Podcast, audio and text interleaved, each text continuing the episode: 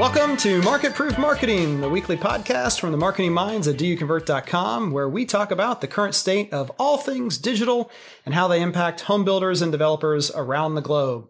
I'm Kevin Oakley, and as always, we have with us Andrew Peak. Let's let's get started. Yeah. How was your week, Andrew? How was it's, it's been a while since it's we've been talked. A fun week. It's been well, it's been about fifteen minutes in real life, but a week since the podcast, last podcast recording. Yeah. It's been good. It's been it's been a fun week. A lot of things have been happening. We're definitely was, selling uh, some homes. I was yo, yeah, people are selling houses. There's no doubt about That's that. Right. We'll get into that in the news too.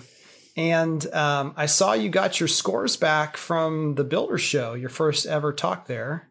I was I was terrified when I got that email because because I'm like, this this could be the end of my I B S speaking career, or or maybe next year they might invite me back and not invite me. They might favor my, you know, they'll take that history into account when I apply for another speaking. But no, I was excited to open it up, and yeah, four point nine one was out of five. Oh, let's not, let's, let's be, I like the specifics there. four point nine one, not four point nine.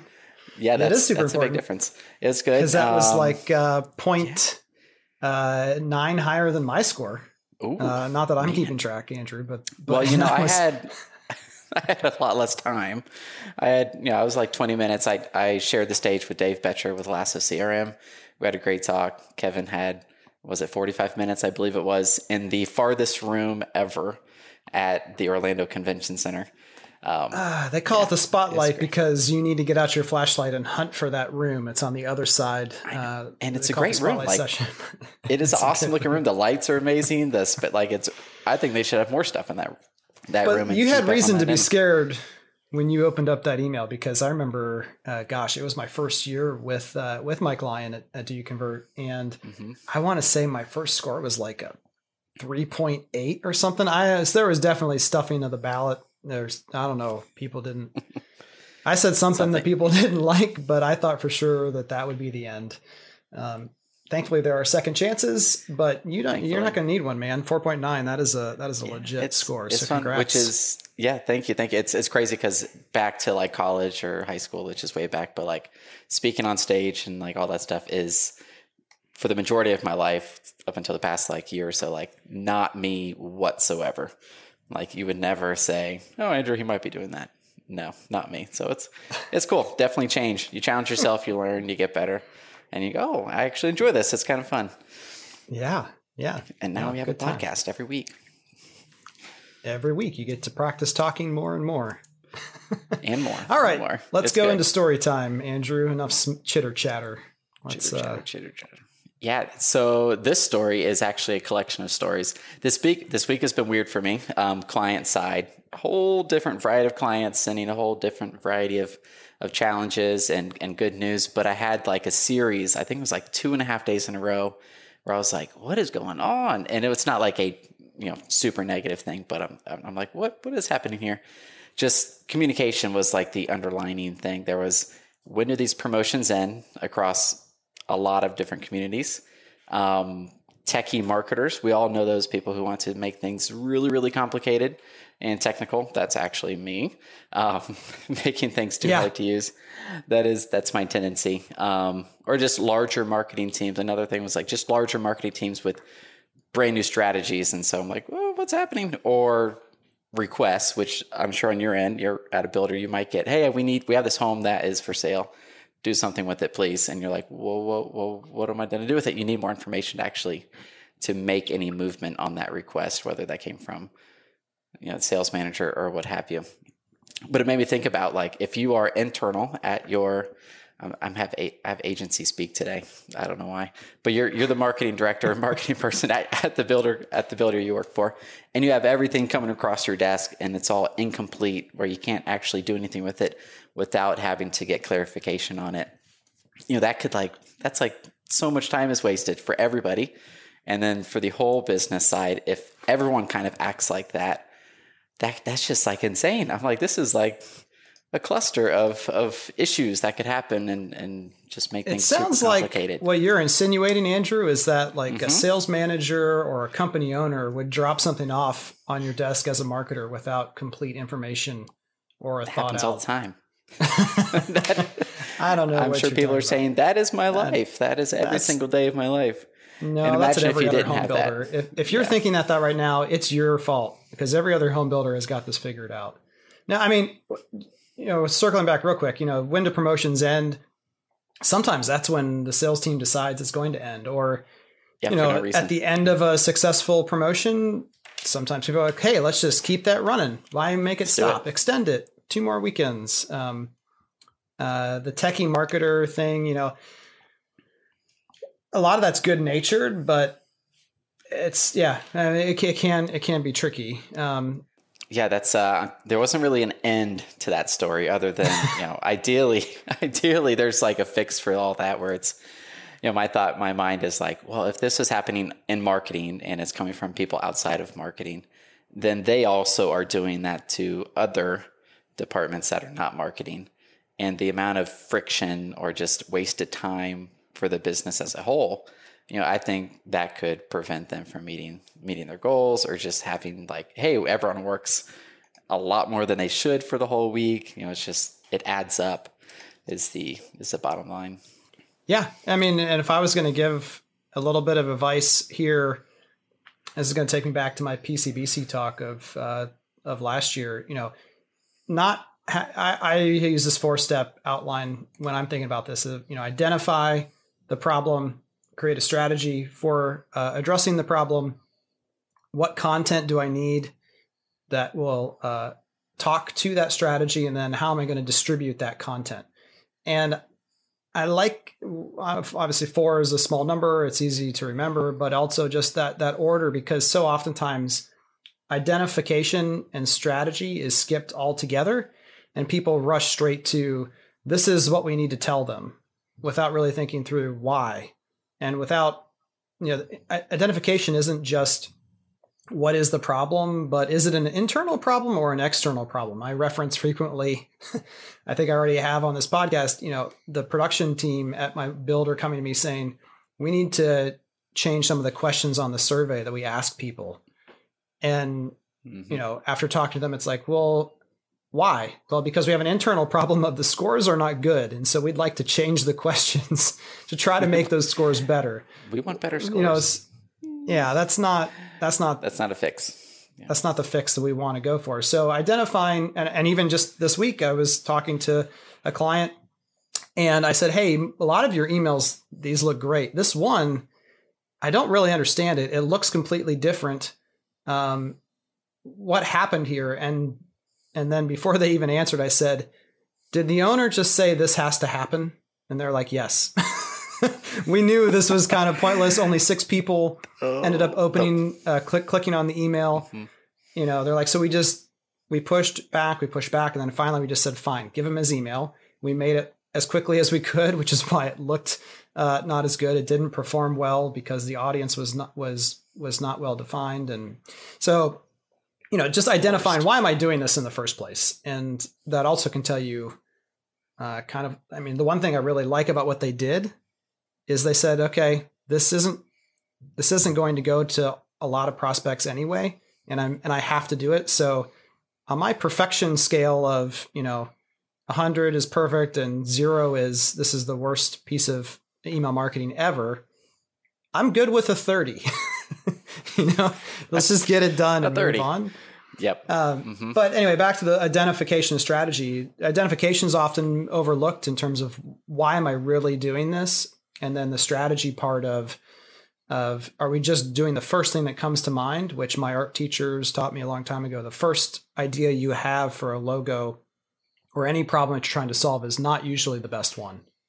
Um, it's that, you know, the tenth or eleventh thing that you come up with that has a little bit more context, a little bit deeper meaning to it and more thought. So you just can't skip those first two things. And I think back to the examples you gave, when you're in a larger team, uh, oftentimes there's, there's one person who has a rogue strategy or just is pushing the whole team down this path towards content and distribution faster and skipping those first two pieces. The techie one, techie people often are kind of thinking, well, isn't this, isn't this content and distribution that I can do really cool? Um, isn't this nifty? this uh, without, nifty. yeah, without understanding that, that whole context. So Yeah, it's sure. uh, it happens. You know, that's it's, we like to say job security. Um, mm-hmm. That's when, when you have days like important. that. Um, for sure, for sure. That's awesome. Well, my story um, comes from a little while ago where I sat down with a, a C E O of one of the top ten home builders in the country, and um, he said, "Hey, I've got this Excel sheet here that shows that if we could do online sales the way that, that Do You Convert um, says they should be done, uh, online sales and marketing, we would get a, we would sell eleven hundred more houses next year alone." And so he said, "Kevin, this is kind of important to me. eleven hundred more houses would be that's a, that's a few houses. It's a few houses, a little bit of revenue." He said, "How do I make that happen?" And the answer was that at the time, uh, they had, let's just say, forty-five home building divisions in this company, and they only had, uh, I want to say, fifteen to seventeen inside uh, new home specialist online salespeople. I said, "You just need to get to forty-five as fast as possible." And he didn't. He didn't like my answer because he went straight to, "Well, this is going to be a lot of extra overhead. That's a lot of salary that I'm bringing on. Um, when you hire employees at a public company, it, it can be." Um, very difficult to let them go later if the economy turned, like you're not very nimble. Um, and so he didn't like my answer. Um, but just in reflecting on it, I'm, I'm glad I didn't change my answer just because he didn't like it. It wasn't a, well, if you tell you what, if you don't want to hire uh, thirty more people, we could just run more ads on AdWords or, you know, adjust mm-hmm. the call to action on your website.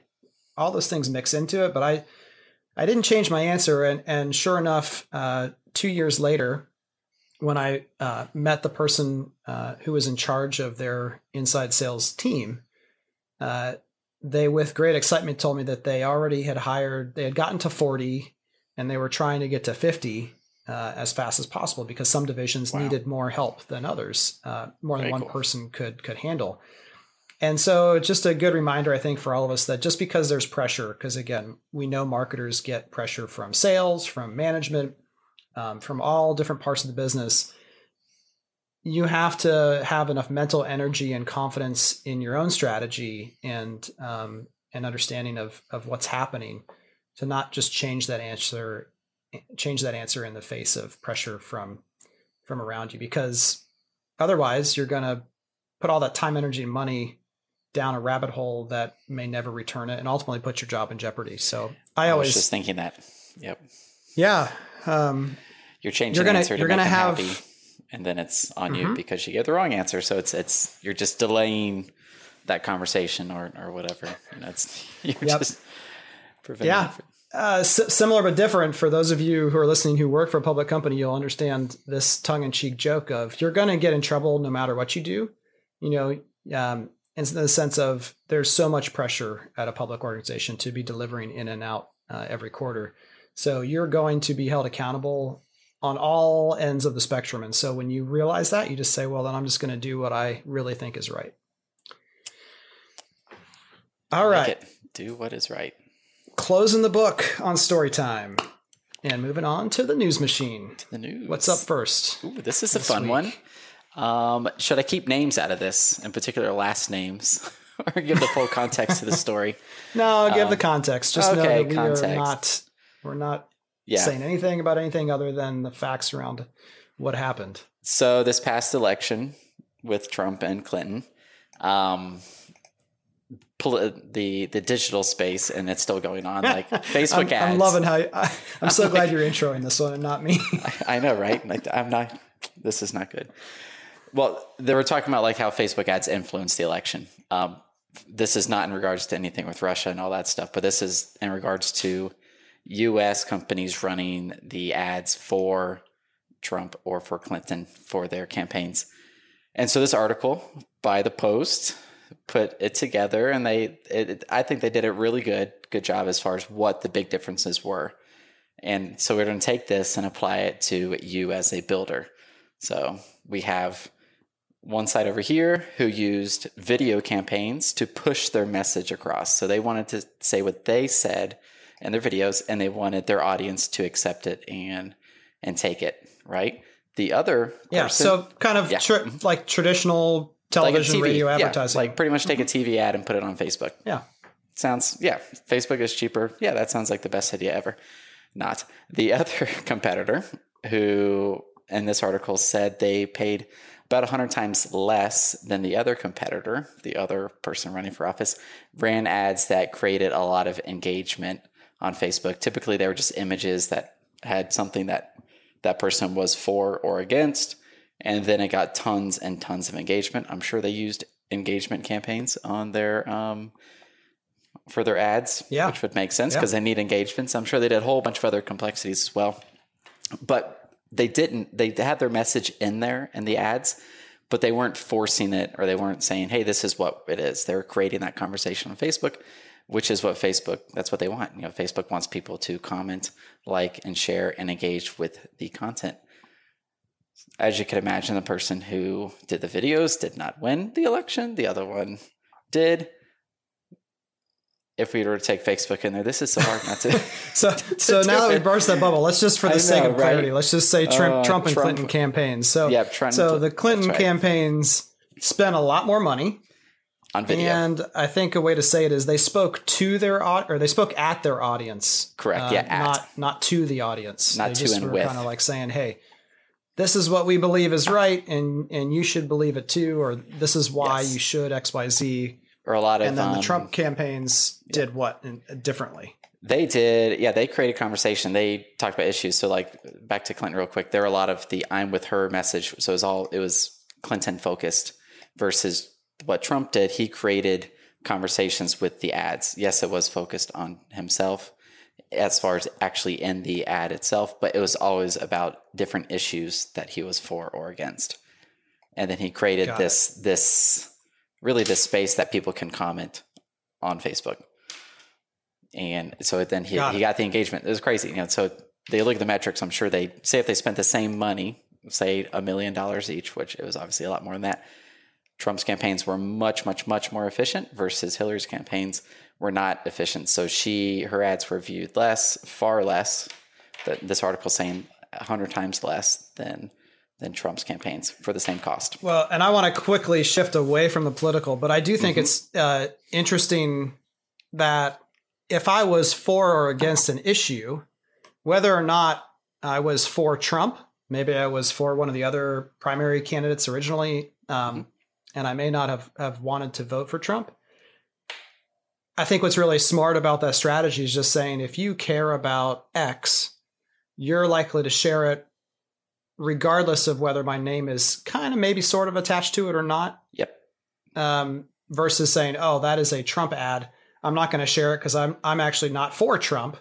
But if you're for one of the issues that Trump is also, you know, anyway, I, yep. I think that's um, it's- there is a there is a, a method to that madness for sure. And uh, again, we always have links to all these articles if you want to go back and read them at their source in yeah, the show it's good. notes it's, as well. It's enjoyable. So bottom line is make, when you're building your ads on Facebook, is to make sure they are engaging and you're speaking with your audience. Pretty pictures, I think, is the big one. really yeah, good well, pictures good pictures, is, but also, you know, easy. That's the other thing is, uh, you know, do you put your builder logo in the image? Mm, yeah. Do I, you that's a good name one. The community versus saying... I mean, we've seen this for over the last three years that if, if you run an ad that says, uh, come visit Happy Acres on Saturday versus come see uh, Columbus, Ohio's number one selling community on Saturday, or you just talk about the unique aspects of that community, the curiosity factor that you get by not speaking at your audience, but to them, I think uh, is, an, is another way to kind of apply that same idea. Definitely. Yep. Yeah. Second example did much better. Columbus is number one. All right. This is yours. Uh, next this article, is a good one. I think it's pretty cool. Yeah. This was uh, originally reported on by uh, Inman. I'm an Inman Connect member. And if you're not, um, and you're, uh, you should be. Uh, Inman is a general real estate um, focused uh, organization that, that does puts on great conferences and, and um, news articles. But I first saw this on Inman. You can also read it for free on Keller Williams' website. But the reason I, this spoke to me is they Keller Williams made an app, but not for the consumer. They made an app for their agents. And this reminds me back when I was at Heartland Homes uh, in two thousand nine, two thousand ten. We were creating an app uh, with the help of Jeff Turner and the folks at Zeke Interactive. And it was not for people shopping for new homes. It was for people who, after they had purchased with us as a builder, would help them uh, communicate with us, to stay organized, to get push notifications on updates. Um, it encouraged them to be social. Hey, go to your house, take pictures of it in framing. And uh, if you share that, uh, we'll look at the numbers of how many people have seen that and give you points associated. And you could win prizes. You could get uh, our goal with the app was to send two families each year to Disneyland or Disney World. Oh, cool. Um, so the two that were most socially engaging. So it had to do with how big your network was and how social you were. Um, it was a great, great concept that unfortunately wasn't able to see the light of day once the N V R acquisition occurred, because lawyers get really nervous um, when it comes to putting that much power in the consumer's hand. But Keller Williams went with a similar strategy, and they said, you know what, we are going to make an app for our agents. This was not probably inexpensive. And the reason they did it, uh, it uses A I. They have, I believe you pronounce it Kel, K E L L E, uh, or maybe it's Kelly. Um, and so just like you would talk to Siri or Alexa, you can say, Kelly, um, give me a comp on home three two five nine Walnut Drive. Um, Kelly, who, which of my prospects should I call right now? Um, so you can, you can get answers to questions. You can find and, uh, connect with other Keller Williams agents, manage referrals, and, and check progress against career, career goals. Just this idea of, we have this pool of agents um, in our company that is a very high tech, forward thinking company, and they're not going to, a lot of these agents don't feel comfortable with this technology. And so let's make an app that lets them use our C R M more effectively um, or interact with our customers more effectively, while letting kind of that, that A I be the front face of it so that they can interact with it using natural language. That's very cool. It's like a, it's like a manager. It's like a personal manager for yourself. As far mm-hmm. as I saw this one feature in there, it said that it would um, remind the agent of new leads that they need to contact, which is, I'm like, oh, that's pretty cool. Which the C R M already does that. I hope like, oh, duh. Yeah, if like, you logged into the C R M, you would know that in. too. And so now I think it sends, does it work over text message? I don't, I, I believe it said it was text message. It'll send you a text. It'll send the agent a text. Hey, you need to contact Debbie Sue. She sells and bought, and she is interested in homes from five million dollars plus. You should probably talk to her. It's a lot of commission mm-hmm. for you yeah, that it, you're leaving on the table.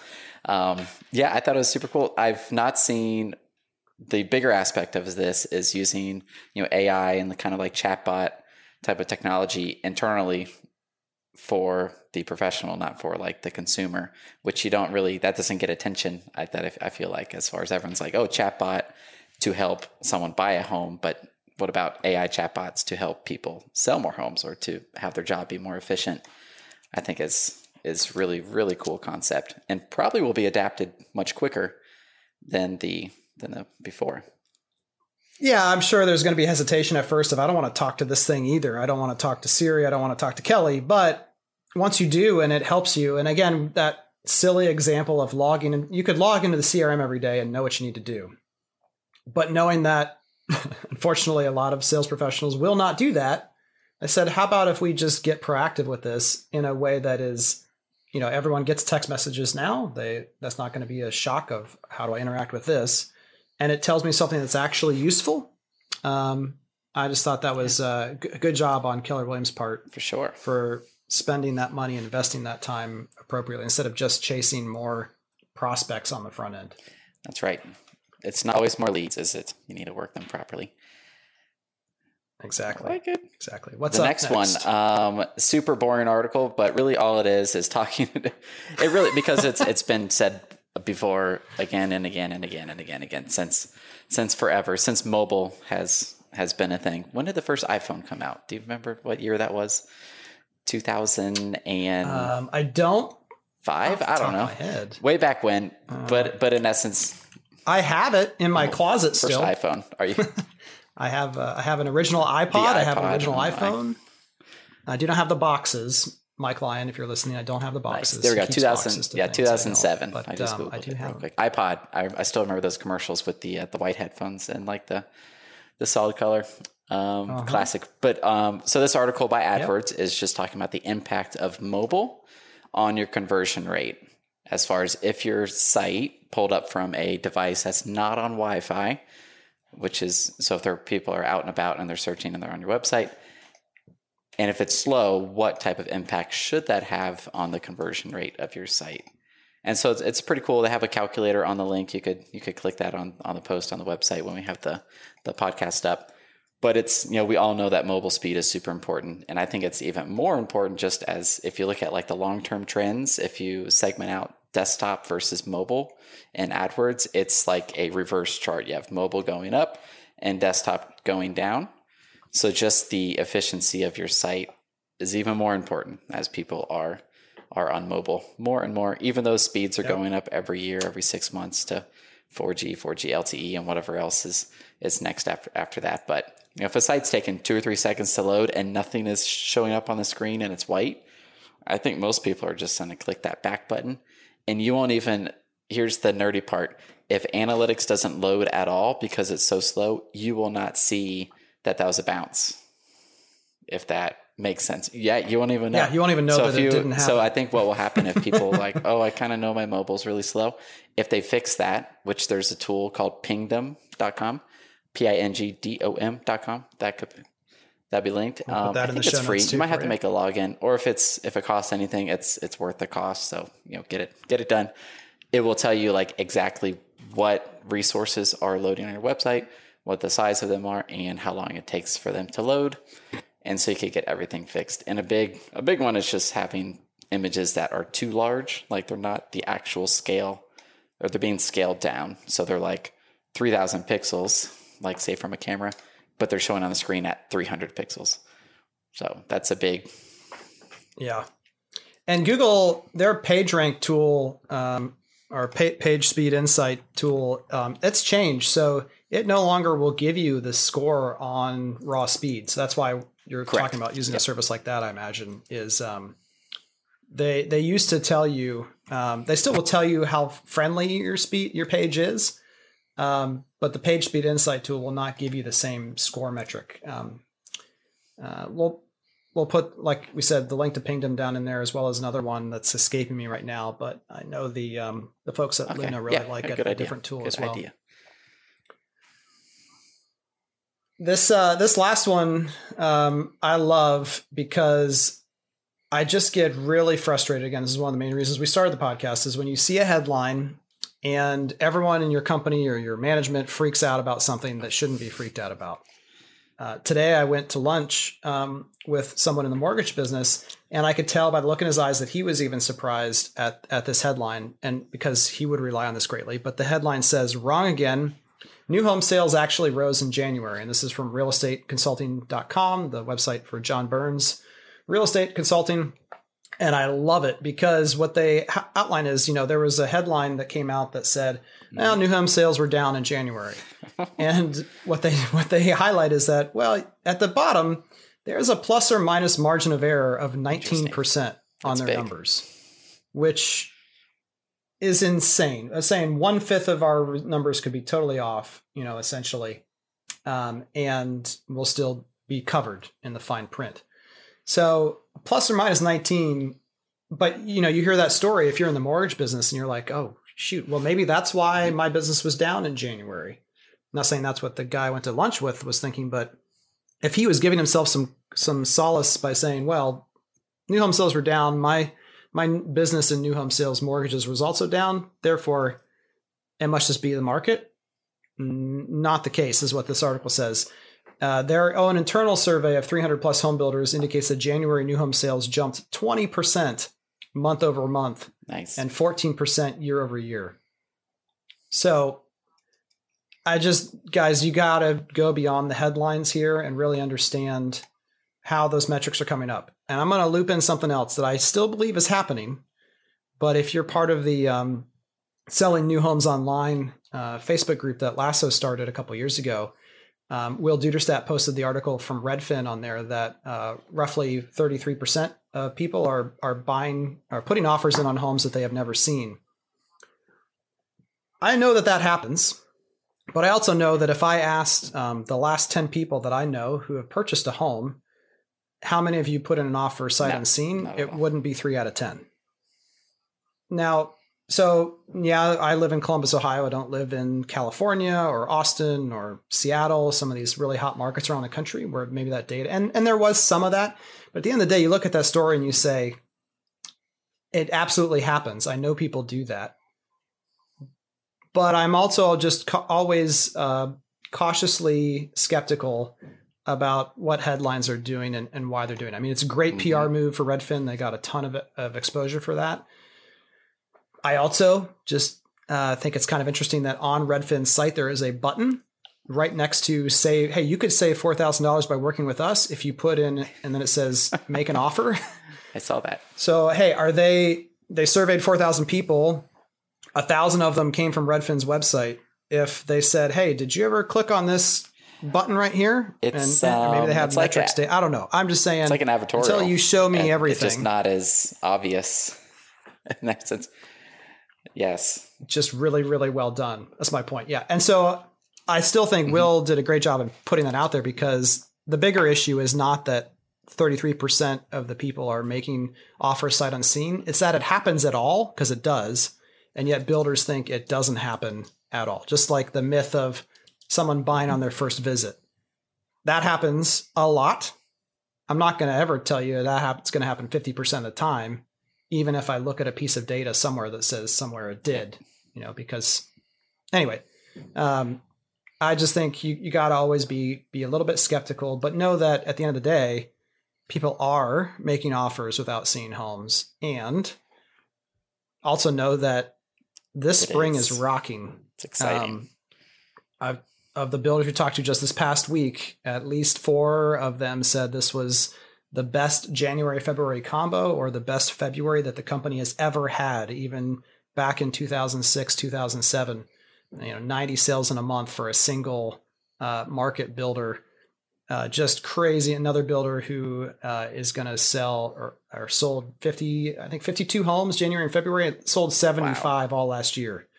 It's crazy. Um, so it is, it is rocking out there. Don't do anything stupid. Um, mm-hmm. Make sure you stay disciplined uh, and, and do what makes sense. And then take this opportunity to, to look ahead. And what can you start working on now that'll be make, make the summer months and the fall months better for you, should there be a pullback? For sure.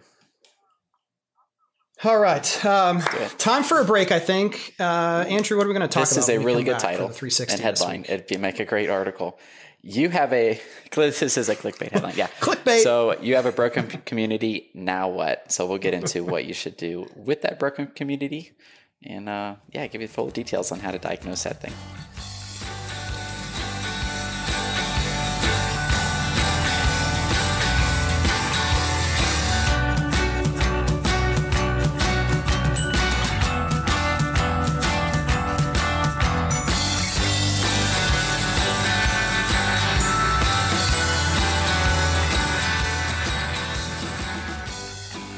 Here we go. three sixty topic discussion this week is, you have a broken community. Now what? Uh, and the idea here is, we all have them, or I, I had them when I was in your shoes. There's that one community. Sometimes it's, sometimes it's a submarket of your M S A that's just not performing like the others. How do you di- diagnose um, potentially what's going on? And then how do you react? We're going to talk mostly about the diagnosis part, but the react obviously it, it mixes in. So uh, the first thing that you're going to do is, we're only going to look at the data that we can find from the online um, customer journey. Why is that, Andrew? Why do we focus on the online side? Well, we know it's accurate. So that is super important. That's, that's very important. But then we could also compare that broken community against communities that are working. I think that's yep. the biggest relative, those numbers that are relative to each other, and they're accurate amongst themselves. So that's, that's why. Yep. That, that accuracy can't be uh, understated or overstated. Sorry. It can't be overstated, because we, we know that salespeople, even the great ones, are going to just naturally not realize, they, they don't even always realize they're doing it, but they will underreport uh, traffic and engagements and what's happening in the front lines. And so if your Google Analytics is completely messed up and your site doesn't load uh, within you know a couple seconds on the phone, you could still have issues with here, but at least it's going to be um, overall more trustworthy, a more accurate yep. uh, set of data than if we're looking at at metrics from from offline um, stuff. So we're gonna we're gonna in our in your minds come along with us on this journey. Uh, imagine you're looking at your Google Analytics account, or go ahead and open it now. Uh, on the left hand side, you're gonna get, you're gonna, yeah look at the channel setup and all that conversion data in there. It's a beautiful thing. Uh, on the left hand side, you're going to click on um, behavior, and then you're going to mm-hmm. click on all content. And you're going to want to make sure you're looking at at least the last thirty days, sometimes sixty days or a quarter. Um, but you're going to want to look at at least a thirty day period of time to get enough data in here to really make this um, m- make sense to you and, and be accurate. So let's just imagine we're looking at a sixty day set of data. And um, we we are going to look in underneath that all content. We're going to go to the magical search box and we're going to type in Happy Acres. Um, and so it's, we're going to now in Google Analytics be looking at a page that's just going to show the amount of, of online traffic, uh, unique visitors and sessions that Happy Acres is getting on the website. And um, because this is not a visual medium, we'll try to make this easy on you and only use really round, perfect numbers. So let's pretend, Andrew, that that this neighborhood, Happy Acres, has not sold a home in the last uh, two months. Ooh. Mm-hmm. Um, and so before we have the data now in front of us on the traffic, uh, what I the only other piece that I need to do to set the table is just quickly run through um, Mike Lyon's last Pro Builder article, Professional Builder magazine article, where he talks about the overall base metrics that we look at. So real quick, grab your pen and pen and pencil or um, Got it. Uh, count on your fingers if you're driving um, on one hand, so you can keep at least one hand on the wheel. one hundred percent of buyers are influenced by the internet, uh, meaning they will go online at some time. But of the people who go on your website, one to three percent of them at minimum, uh, one percent should be reaching out for more information once they get on a page. Of that one percent, Uh, minimum conversion, uh, thirty percent of those people at a minimum who reach out. So we'll just say ten. So three of those ten people who reached out should become an appointment. And then twenty percent at a minimum of those appointments should result in a sale. So on this, you know, of those three, we might have zero sales or we might have one. Um, for an overall uh, contribution amount of this online process of at least thirty percent. So just some base base numbers there for you um, as we as we start looking through this. So if we look in at Happy Acres for the last sixty days, and we see that they have had um, fifty people visit uh, that that community page. And again, we're Ooh. using small, simple okay. numbers here so we can keep it in our brain uh, as we're talking through this. But if you saw fifty traffic units, uh, unique users to that to that. Um, community over the last sixty days, what kind of things are going through your mind? What are you thinking about? Well, if we take those numbers you just said, one to three percent, you might have, so fifty people, one percent of fifty is half a person. So you might have no leads, or you might have one lead every sixty days, or you might have a, half a, uh-huh. half a person lead. So that's not good. Um, so you, you probably, you need more traffic. Like there's no other way looking at it. That's, That's really depressing. That's sad. Uh, yep. You need more eyes looking at that that page. Yep. So we know that there's people. not enough people there at the overall benchmark. Now, again, in an ideal world, you wouldn't be using just the percentages from Mike's Professional Builder magazine article. You'd be looking at your overall company average for all of last year or all of last quarter. Yep. So like you were talking about earlier, Andrew, instead of just saying, well, is it, are we getting one percent conversion? Yes or no? Are are we getting more than or less than the average for my company? How's this, how's this one community doing? Exactly. So if that community is um, at half a percent conversion rate, but if your average is two and a half percent, then that even, that I think gives even more context. Like, hey, we do need more traffic because we had fifty, but there's a conversion issue here. Like there's, there's something wrong with that page. Is the traffic going to that page? Where is it coming from? Is the pricing crazy? It opens up a whole different set of issues that could be affecting it versus just we don't have enough people looking at it. Yep. So before we skip to that conversion part, um, what's another piece of data that you would want to look at there in analytics of the fifty of the fifty traffic units that you had? What how else would you want to slice that up? Uh, where's where are they coming from? So the source. So you have fifty people. Mm-hmm. Is it organic? Is it Facebook? Is it Google paid search, AdWords?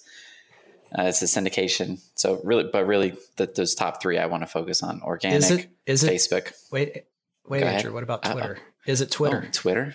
What about could uh, be Twitter, right? Twitter or Ve- Vero? Vero? Vero? What's the Vero? Newest one? The new Vero? Social network. Yeah, they could or, be coming from anywhere. Yeah, that's any, not LinkedIn. That's not, no. Yes. Yeah. Um, but yeah, where is it coming from? I think that's uh, it's just. One reason that could be really important to know is because sometimes this happens where we talk to a marketer and they're like, oh yeah, we haven't been promoting that community like ever. That will do it. So whatever it's getting, it's getting it from, you know, email marketing or organic or um, some other place, but we have not been paying to promote it at all. And so yeah, it's kind of like, oh yeah, well, maybe that's why there's no one looking at it because we're not, we're not focused on it. That, that will do it. Okay. So the first check there is just to say at the very beginning, like you just did, if you had fifty, that means you might have one lead, you might have none. So we know that even in a perfect world, we don't have enough traffic. But like you said, if um, we're converting at half of what our overall average is, that means then we have to get twice as much traffic to get the number of, of leads that we need. And yep. You may or may not be able to afford to do that. Especially if you have more than one broken neighborhood, you may not have enough budget to go around. Mm-hmm. So when we talk about, you know, why that conversion rate might be half of what it is for other communities, what are some, what are some possibilities there? So starting from where the traffic comes from, say the two we can control the most, you have Google AdWords and then Facebook ads. You could check those to see like, okay, is there an obvious issue that's making the performance on those be lower? Um, say on, on AdWords, maybe your other ads have pricing. So the people that do click those ads that go to the other communities, they already know the price point, but maybe the ad for this community doesn't have the price point. So they're clicking the ad because the location matched up with what they're searching for. They get to the page and like, oh, I was looking for homes from the four hundreds. This is homes from the six hundreds. It's out of budget. So then they bounce back. So that could be affecting the conversion rate for Facebook. Maybe the targeting is too broad. Like you had a um, twenty mile radius around the community, which is pretty far depending on where you live, but maybe it needs to be six miles because you're in a denser area and people just don't move that far from where they're looking or where they're looking for. Yeah. Um, so I would, I or would if check it's, the, if it's in Pittsburgh, people just don't drive across rivers or bridges in Pittsburgh. That's, That's right. Uh, I've heard that I learned from a lot of people there for seven years. It's interesting. Just don't, yeah, well, like where you live, people don't want to cross That's that true. Bridge. It takes forever to get on the other side to. Of the yeah, yeah, at half an hour of the bay. Like, guaranteed. That's it. Yep. Yep. So, so all these, all those things. The other that what what I want to hit on or just reemphasize that you said is super important, guys. If your website is prim, is is primarily pushing inventory homes, homes that are already under construction or or complete. If they see those first on your webpage before your floor plans, and I'm not saying that's right or wrong. What I am saying though is if your inventory homes have fifty thousand to one hundred thousand dollars in options in them, and you were running ads that said, we start from the three hundreds and all of your inventory is from four hundred to five hundred, that can be a huge reason why conversions will drop off because they may never even get to the point where they see, oh, they do actually, they just... They, they do it. I could actually buy a home in here from the three hundreds if I wanted to build it from scratch. But uh, again, just don't overestimate what the consumer's ability to pick up on what your website's trying to tell them. If they scroll down and they see only four homes listed and they're all four hundred plus and your ad said three hundred plus, they're like, I'm out of here. I can't afford this. Mm-hmm. So we just see that a ton where people are are over-speccing their inventory relating to their starting price and, and not really yep. paying attention to to the ads that are getting that traffic there. Yeah, being, that's that's super relevant. Common. I, I've come to learn over-speccing inventory is a common thing. Yep. Which yep. I mean, uh, you can't blame them. It makes sense. Like, hey, let's sell it for more. Why not? Yeah. Well, yeah, that's another episode of, of another how much uh, you should load your inventory up with options or not. That's uh, the other P in marketing uh, we'll get to at I some like point. That. That but like okay, fun. Let's continue on with Happy Acres and the diagnosis here. So we know there's not enough traffic. Um, let's say that there are, uh, there are though two, well, let's just say, let's say there are four leads. So the traffic number is low, but in this case, it's converting um, um, relatively well. So we have, well, why not say five? We'll say five leads. So there's five, five leads in the system. Uh, and only, let's just say none of those went to an appointment. So we got five leads, no appointments. No appointments. So that ratio is, okay. I can do that math, zero. Zero. Zero percent conversion ratio on lead to appointment. Easy. What what kind of things c- come in your mind about what could be causing that to happen? Ooh, well, I would first want to have a conversation with the O S C, um, at least, or at least look at their notes. Hopefully, there's really good notes, and that would ideally. I am I am clapping for you, Andrew, because yeah. everyone skips that one. Oh man! And well, they like, have the they have the truth on what happened. Hopefully, um, mm-hmm. so that's which most I think most O S Cs are really good about this, or at least they should be. Um, because they live and breathe in their in their C R M. Because most O S Cs are O C D, Andrew. That's right. And so they they keep track of this stuff. That's right. They like it because that that's that affects their performance. There's, they know they'll have that conversation with someone. Hey, there's five leads. What happened to them? So yeah, hopefully they have the answers like, oh, all these people were X Y Z, price, price, price, price, price. Or maybe they're like, oh, they didn't know it was this type of product. They didn't know they were townhomes, which would be crazy because hopefully there's really good mm-hmm. pictures of townhomes instead of single family homes.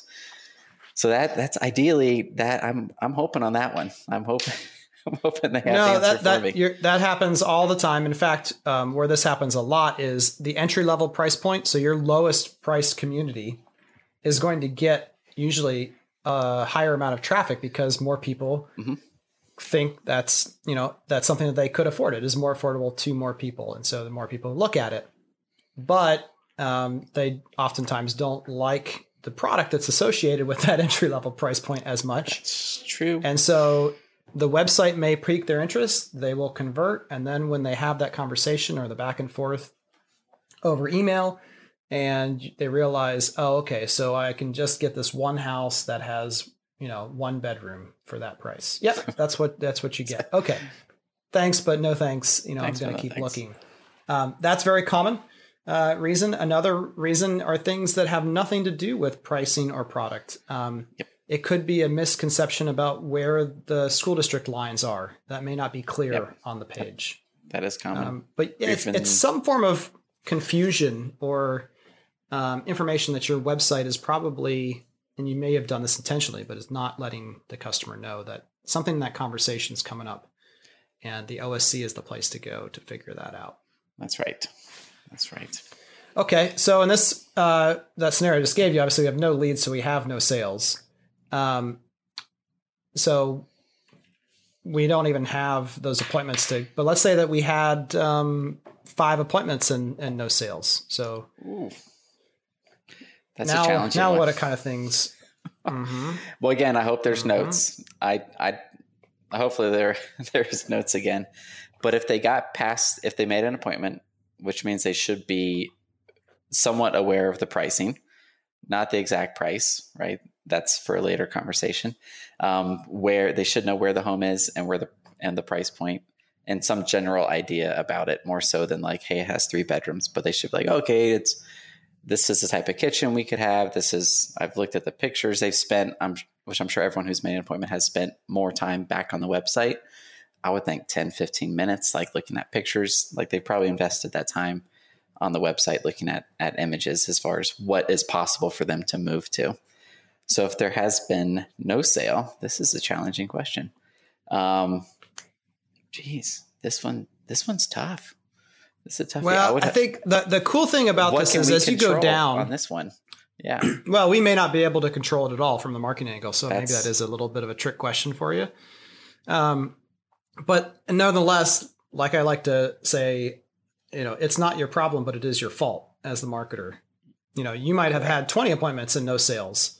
Guess what? Everyone's still going to ask for more appointments. More appointments, yep. uh, and, and enough until you get a sale. And if that conversion rate's zero, you know, it just doesn't work. What's what's really good, though, about what you said is you want to look at notes. You're you're you're saying I want to look at, at specific data as much as possible. Yep. And the good news is, as we go down this process, you're only going to have a handful of appointments, even for a really popular neighborhood. You might have twenty-five names uh, in the C R M to go look at and, and understand their story and what happened with them. But you can absolutely do that in an hour or so. Oh, yeah. Run through most. twenty-five names and, and have a good sense of what's happening. Of course, you want to talk to the sales rep and say, hey, what are you, what are you seeing here as well? But if... The the main thing is we we may not be able to solve it, but we have to identify the issue and pass that issue along to management in sales so that they can work with that frontline team. You know, hey, do we need to get the shore team out here and do some training? Do we need to, um, what is it that we need to do? Do, do we have a, a model home that um, smells like death and no one wants to stay there uh, very long? You, that's right. You have to keep the, the P trap filled with water. Yeah, the P trap that's that, that's that's not filled with water and makes the whole place smell bad. It could be that there's a train track outside, and the O S C never talked about it. It's not mentioned on your website, but the train runs by every time someone walks in the model. You know, who knows what that is? But we have to identify it so we can live in reality, because what we have to make sure of is that each one of these different levels is at least functioning well enough. Maybe not on high octane, you know, all cylinders, but it's working well enough that we can spend a realistic amount of money. Because again, if all these numbers are small and the ratios all don't work, we could spend fifty thousand dollars on one neighborhood in a month and get no sales still. Mm-hmm. Yep. And so it's just saying, hey, what, what, and this goes back to knowing your overall cost per sale average as a company. Say, okay, I don't like this as a marketer, but if I had to spend double that for this neighborhood to get some momentum, should I do that? Uh, or can, can I do that? And and yeah. going through this exercise will help you identify that. And then, of course, uh, to wrap up, we do want to look at, you know, a sideways glance at all the offline data of walk-in traffic, appointments, which, again, most home builders are not tracking appointments. If that's the only soapbox I could have for the next month, it is that as a sales company or as a home building company, if you don't track the appointments that your sales reps have, to me, that is infinitely more important than walk-in traffic count. And yet a lot, I would say almost half of home builders do not track mm-hmm. appointments. And again, appointment to me is a meaningful conversation about pricing that occurs in the model. Um, so it could be their first visit, and that first visit could turn into an appointment. They could be coming back for an appointment to finalize pricing, but a meaningful conversation around price, option pricing, uh, option selections, those kind of things. You have to know th- those numbers. Because at the end of the day, this online funnel that we spend all this time looking at, uh, according to Mike's article, and I agree with him, you know, a thirty percent contribution rate, which means that you may only need to get one sale from the online. The other, the other two for that month should be coming from walk-in traffic or from other sources that it's not online, if that's what your company's ratio is. Mm-hmm. If your online sales contribution is fifty percent, then they should be, you know, if, if you're trying to get four sales a month, they're responsible for bringing in two, but the other two are still coming from this other other source. So you still want to look at that as well, because sometimes we find, Andrew, that the contribution rate on a particular neighborhood historically might be seventy percent, even though as a company, your contribution rate is thirty. That's right. And yeah, that, that will, that's that will a whole vary. Other. For sure. Uh-huh. Have you seen, this is a bonus question. Have you seen the online sales contribution rate change, say, the past three years, um, increase or yes. de- decrease? Yeah, our, our base metric at Do You Convert used to be twenty percent of all sales, twenty to twenty-five. Now that has increased up to thirty to thirty-five. But again, that's just the entry level point. That's where you really should be after a full year, year and a half of doing things the right way and and and really working at it. But there are absolutely companies out there that, that we work with and some that we don't that are consistently above fifty percent contribution. And again, for those of you who may have never heard our voices before, when we say contribution from online sales, what we're talking about is a scheduled appointment where the person shows up at a set day and time based upon the online salesperson nurturing that relationship and scheduling that appointment. So it's not just people who have ever talked to an online person and then show up sometime later. It is actually being the procuring cause for them walking into the model on that day and time. Gotcha. Very cool.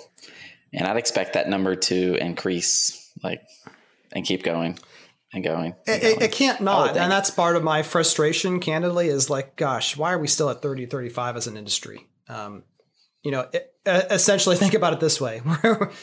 If we go all the way back to the news and we say Redfin says one third of all people are, are buying house or putting offers on homes without ever seeing them.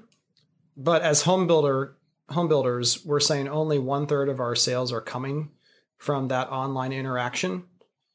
Something's off here. We're not, you know, O S Cs aren't trying to get offers written to turn over to salespeople. They're trying to get them just to come out and, and, um, mm-hmm. or, or transfer that relationship. So it absolutely should be going higher than it is. And maybe we can pontificate about that when we have Mike Lyon on as our special guest Ooh, um, on an upcoming exciting. episode. Nice. We are going to start rotating in uh, other guests on the three sixty topic. If you'd like to be um, one of those guests, feel free to email us at show at do you convert dot com, S H O W at do you convert dot com. And that takes us to the question of the week from uh, Lauren in Edmonton. Um, hey, sorry about that women's hockey team thing, Lauren. Uh, but U S A, U S A. Congrats. She says, congrats on the podcast. I've loved the first three eps, short for episodes. Already can't wait for the summit in September. Well, we can't wait to see you either, Lauren. But that's not a question. Let's get to your question. She says, I'm wondering if there are additional online marketing slash social media conferences that you would recommend or that you yourself would go to. Um, good question, Lauren. Uh, first off, the shirts are uh, the shirts have been ordered, um, so we have this. But in the meantime, I'm going to send you an unautographed copy of Gary Vaynerchuk's "Crushing It." Um, I'll drop that in the mail to you, Lauren. So congratulations, and we'll get you a shirt nice. once they come in as well. Um, but what would be your answer for her, Andrew? You've been to a couple non-industry um, conferences. That's right. I'll talk about the one that I went to, because that one I'm familiar with. So Unbounce out of Vancouver, Canada, which is the landing page tool that we like. They they put on a really good conference. I enjoyed it. It, of course, is not industry specific, but they have a lot of different types of people there. Um, keynote-y, like big topic discussions, as well as really granular tactical discussions as well. It's two days. It's right there downtown Vancouver. So it's It was a lot of fun, cool city, really nice. The event was good. But again, the hard part is always applying that to our industry because we are so different. We're dealing with different dollar amounts than ninety-nine percent of the people that you'll meet at any conference where they're selling, you know, say e-commerce, you know, totally different game. Um, but it was still really good. And there's a lot of takeaways from it, from it as well. And you're, you're already in Canada. So it's, maybe it's really cheap to, yeah. to go over just to no Vancouver. Passport required for you. That's right. Uh, That's right. I also like uh, Moz, M O Z dot com. That's they right. have they put on every year called the Moz Con, kind of same idea, but Moz is a uh, organic search company. Um, the Digital Summit, uh, there those are done all over the country. Um, generally, I've heard good feedback, and I'm able to watch some of those uh, streamed uh, over the internet. Um, but what Andrew said is absolutely true. You know, I just, I saw another article, um, that millennials are taking the shortest amount of time yet to look for a home. Hmm. And you know how long millennials are taking, Andrew? You're a millennial. I am a millennial. How long, how long do you think? Ooh, um, did they do it in minutes or times, or is it like, oh, this is, this is in months still. Oh, that's, that's okay. Part of the joke.